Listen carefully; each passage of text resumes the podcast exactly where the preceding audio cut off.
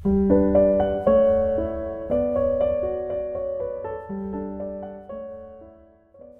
Libro di Cielo, volume 8, 29 marzo 1908.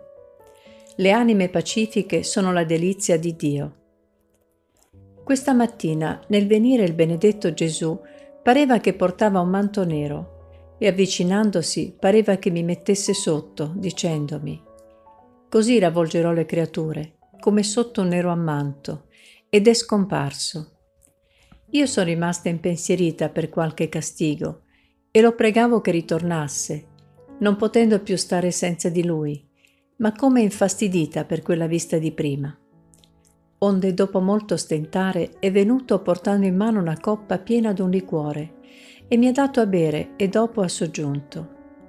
Figlia mia, le anime pacifiche mangiano alla mia stessa mensa e bevono alla mia coppa, e il divino arciere non fa altro che frecciarle continuamente, e nessuna freccia resta fallita. Tutte feriscono l'anima amante, e l'anima vien meno.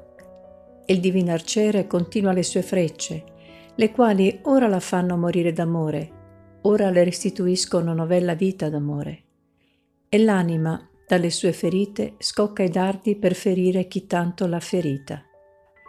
Sicché l'anima pacifica è la delizia e il gioco di Dio, Mentre le anime torbide, se il divin arciere le freccia, le frecce vanno fallite per l'anima e lui ne resta amareggiato e formano il gioco e il gusto diabolico.